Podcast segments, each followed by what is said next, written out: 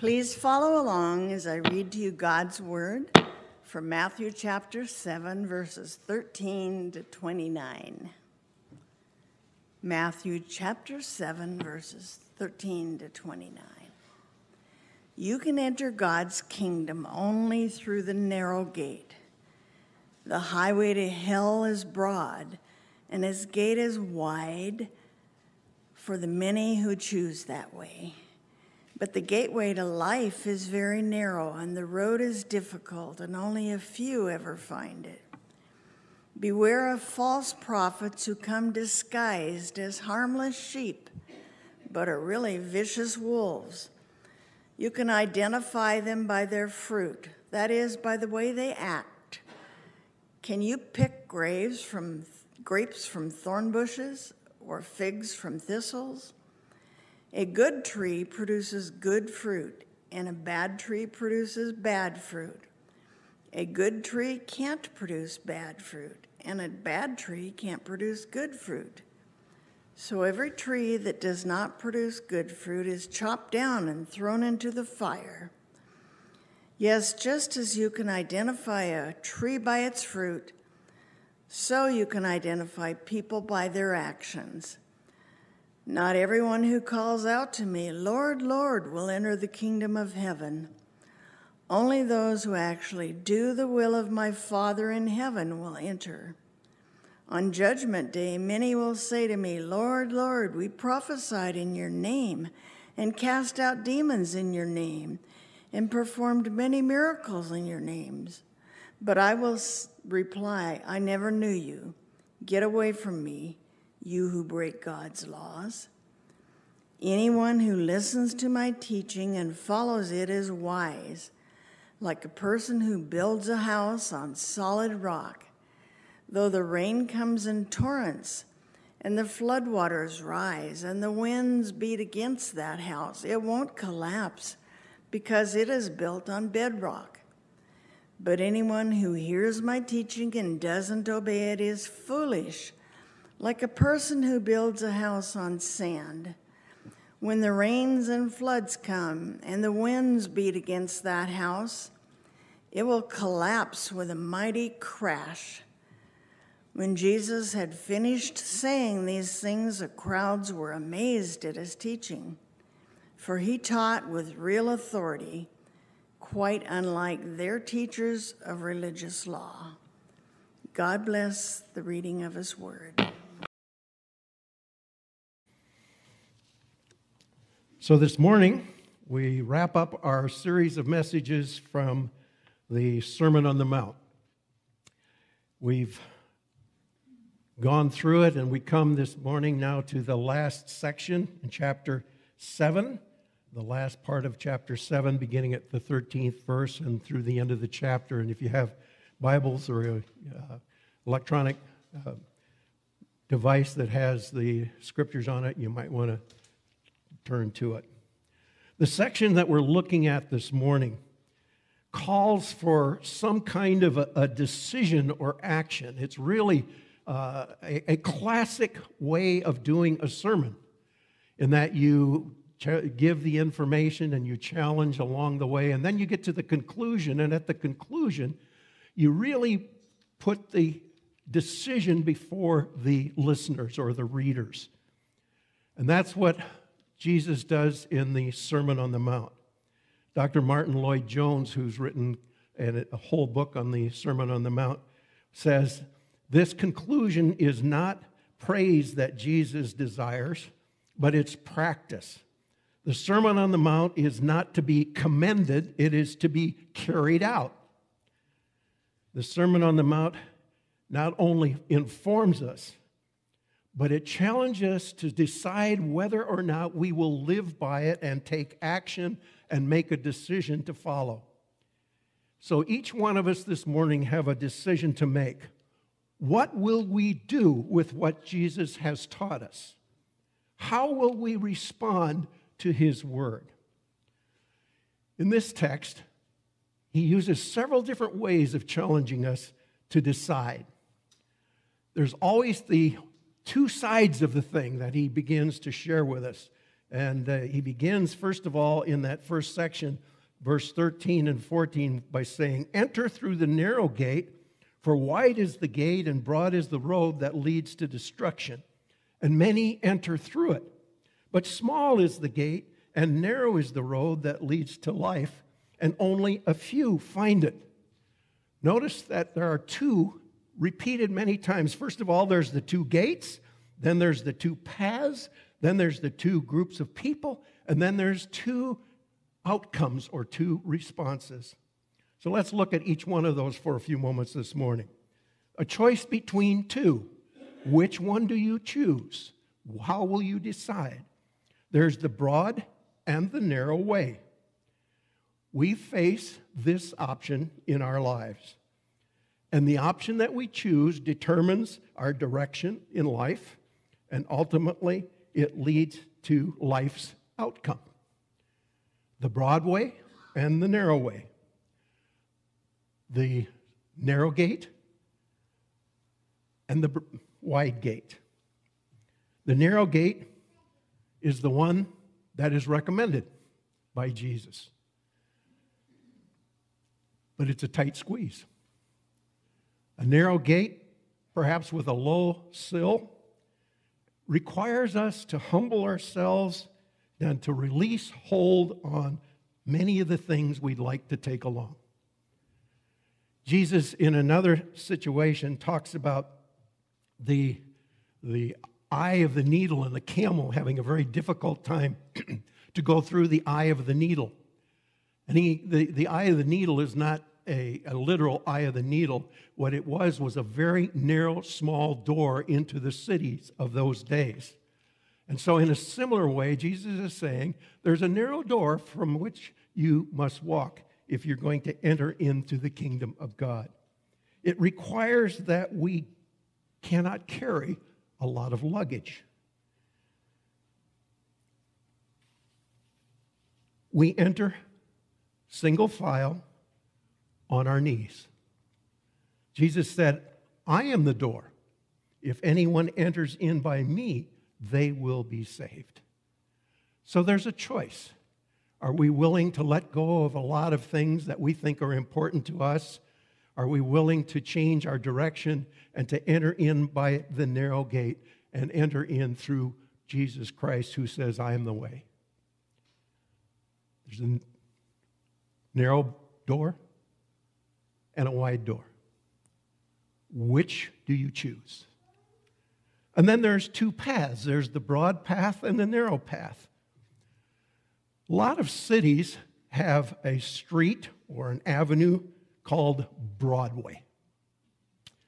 When we lived in Vancouver, Vancouver has a street called Broadway. And uh, there's a church, very good church, on that street called Broadway Church. I always thought it was kind of awkward to have a church named Broadway that's preaching that the way of Christ is the narrow way. the psalmist says, Blessed is the man who does not walk in the way of the wicked or stand in the path of sinners. We're called to walk a narrow path. And then there are two groups of people there are the many who find the broad path through the wide door, and there are the few who go through the narrow door and walk the narrow path. You and I cannot follow the crowd and get into the kingdom. We must step out of the crowd and respond personally to the call of the Lord Jesus Christ on our life. There's an old spiritual that I'm sure you're familiar with. You got to walk that lonesome valley. You got to walk it by yourself. Oh, nobody else can walk it for you. You have to walk it by yourself. At the start of our Christian life, it's not about a group decision. It's about a personal decision that each one of us make. And that we're willing to make that decision and stand on our own. Think of Daniel back in the Old Testament, Daniel and his three friends, Shadrach, Meshach, and Abednego. They were pressured by culture to do certain things, but Daniel was willing to stand by himself against the culture. And we are called, if we are going to follow Jesus, to heed the word of our Lord Jesus Christ, to listen to him, have our ears turned to him, and be able to tune out all the other crowd noise that seeks to call us in another direction. And then there are two destinations. It says one is leads to life and the other leads to destruction. There is a way that seems right to man, the scripture says, but the end thereof is the way of death. What's your decision? What door are you going to go through? What path are you going to walk? Who are you going to listen to? Jesus is laying before us, as the end of this sermon, a key decision that each and every one of us are going to have to make, which has a life changing responsibility. And so in verses 13 and 14, he's talking about all these one or the other. Then in verses 15 through 20, he changes the metaphor, and we now begin to look at two trees. But he starts, before he talks about the trees, he introduces the theme of a false prophet. Verse 19 Watch out for false prophets. They come to you in sheep's clothing, but inwardly they are ferocious wolves. It's no accident that Jesus begins to warn us about false prophets immediately following on his teaching about the two doors, the two ways, the two crowds, and the two destinations. Because false prophets are very adept at blurring the clear cut choice that stands before us. It can get muddy, it can get confusing If we began to listen to certain people rather than to listen to the voice of our Lord Jesus Christ, our good shepherd who is calling us as his sheep to follow him. It can become confusing to us, and we come away not knowing which direction to go, and we begin to question whether we're on the right path or not. And that's what happens when false prophets enter into the situation. Jesus says that false prophets or false teachers are like wolves in sheep's clothing. Uh, that image suggests two things. One, it suggests that false prophets are deceptive. In other words, they conceal their dark, real purpose beneath a cloak of Christian piety or Christian religiosity, hoping that this innocuous disguise will avert our det- uh, attention from the truth. Mark Twain used to talk about people who were good in the worst sense of the word. These are false teachers. Helmut Thielicke says the devil succeeds in laying his cuckoo eggs in a pious nest. The sulfurous stench of hell is nothing compared to the evil odor emitted by divine grace gone putrid. False teachers will show up in situations where they can do damage. Not only are false prophets, false teachers deceptive, but according to the imagery that Jesus uses here, false prophets are dangerous. They are wolves. They want to destroy the flock. Paul warned the elders in Ephesus about false teachers in Acts chapter 20. And he says this Be shepherds of the church of God, which he bought with his blood. I know that after I leave, savage wolves uh, will come, and you will not and will not spare the flock. Even from your own number, men will arise and distort the truth in order to draw away disciples after them. So be on your guard. Remember that for three years I never stopped warning you, each of you, day and night, with tears. What's the object of this false teacher? It is to draw people after themselves.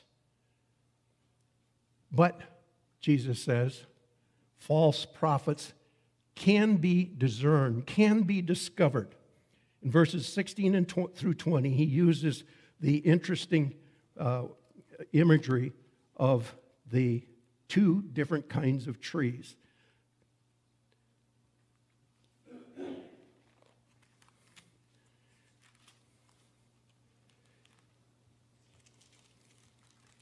He writes, By their fruits you will recognize them. Do people pick grapes from thorn bushes or figs from thistles? Likewise, every good tree bears good fruit, but a bad tree bears bad fruit. A good tree cannot bear bad fruit, and a bad tree cannot bear good fruit. Every tree that does not bear good fruit is cut down and thrown into the fire. Thus, by their fruit, you will recognize them. There's no need for us to be heresy detectives. In time, those who are teaching and prophesying falsely will become obvious. The time of fruit bearing is sure to come. Then we'll be able to sift the good from the bad. We will simply need to be waiting patiently and eventually, what is in the heart of false teachers and false prophets will be review, re- revealed. What is it that counts as this fruit? Perhaps there's a variety of things we can look for. First, fruit probably refers to the character and the behavior of an individual. It doesn't take long before you begin to recognize from the way in which they try to bring attention to themselves that they may be false teachers. Jesus was perhaps referring to what Paul called the fruit of the Spirit love, joy, peace, patience, kindness. Uh, these are the kinds of things that we anticipate coming from a true prophet and a true teacher. Fruit may be referring to the words of their teaching. Out of the abundance of the heart, the mouth speaks, and we can listen and discern. Fruit also may refer to the results in the lives of those who receive the teaching. If we find that those who are following become confused and begin to listen to the teacher more than listening to the voice of the Lord Jesus Christ, we can begin to sense that there's false teaching. So Jesus says, when you make a decision about which path you're going to walk, what door you're going to go through, listen to the voice of the Good Shepherd. Remember how Jesus said, when he used the analogy of the Good Shepherd, he says, There are false hirelings who will come and try to lead you astray.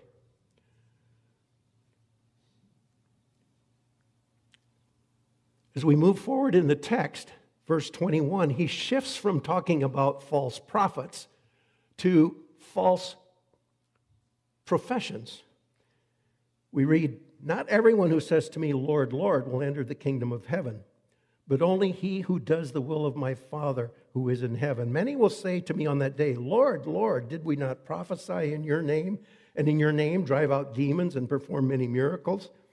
Then I will tell them plainly, I never knew you. Away from me, you evildoers. It is possible to be self deceived. It's not only false prophets who make the narrow way difficult to find and still harder to tread. A man may also be grievously self deceived. Saying, Lord, Lord, is not enough. Even if we make a special confession of faith, it gives us no title to any special claim on Jesus. We can never appeal to our confession or simply be saved on the ground that we have made it. The whole object, I think, of this paragraph is to warn us against the terrible danger of basing our assurance of salvation on the repetition of a certain amount of words or some sort of formula. Martyn Lloyd Jones refers to Luke chapter 6, where Jesus said, Why do you call me Lord, Lord, and do not the things that I say? And he's referring to Peter, where Peter says, Lord, Lord, and then he says, No, Lord, when Jesus talks to him about the crucifixion. And it's an oxymoron to say, Lord, Lord, and then not do what he says. Peter, don't use the words Lord and no in the same sentence. If you love me, you keep my commandments. Even performing of amazing deeds of supernatural proportion is not enough to assure us. In the Old Testament, the uh, magicians of Pharaoh were able to match many of the miracles that Moses and Aaron performed. The key criteria for entering into the kingdom of God is very clear here. the end of the text, he says, Then I will tell them plainly, I never knew you. Away from me, you evildoers. What does it take to get into the kingdom of heaven? Knowing him. Do you know him? Have you walked with him? Have you communed with him? That's the issue. That's what is at the crux of it.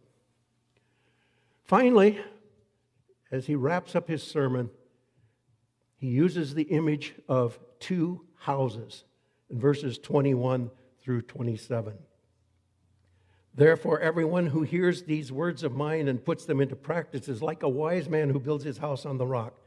The rain came down, the steam, uh, streams rose, and the winds blew and beat against the house, and yet it did not fall because it had its foundation on the rock.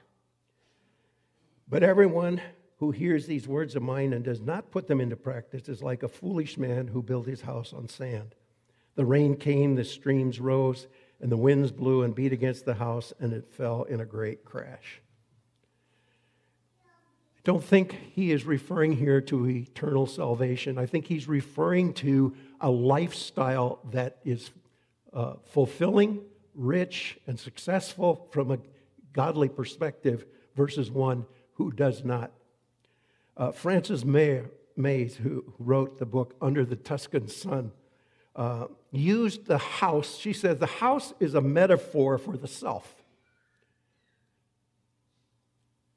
There's a book that was written some years ago. It's called My, house, My Heart, Christ's Home.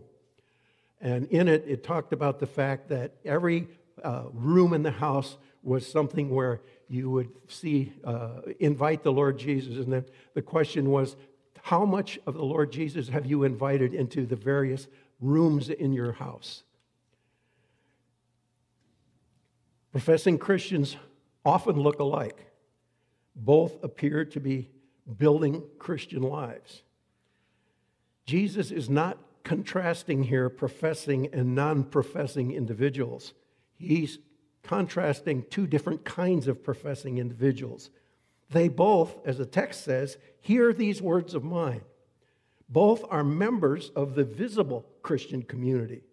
Both read the Bible, go to church, listen to sermons, buy Christian literature. The distinguishing feature is that one hears these words of mine and puts them into practice.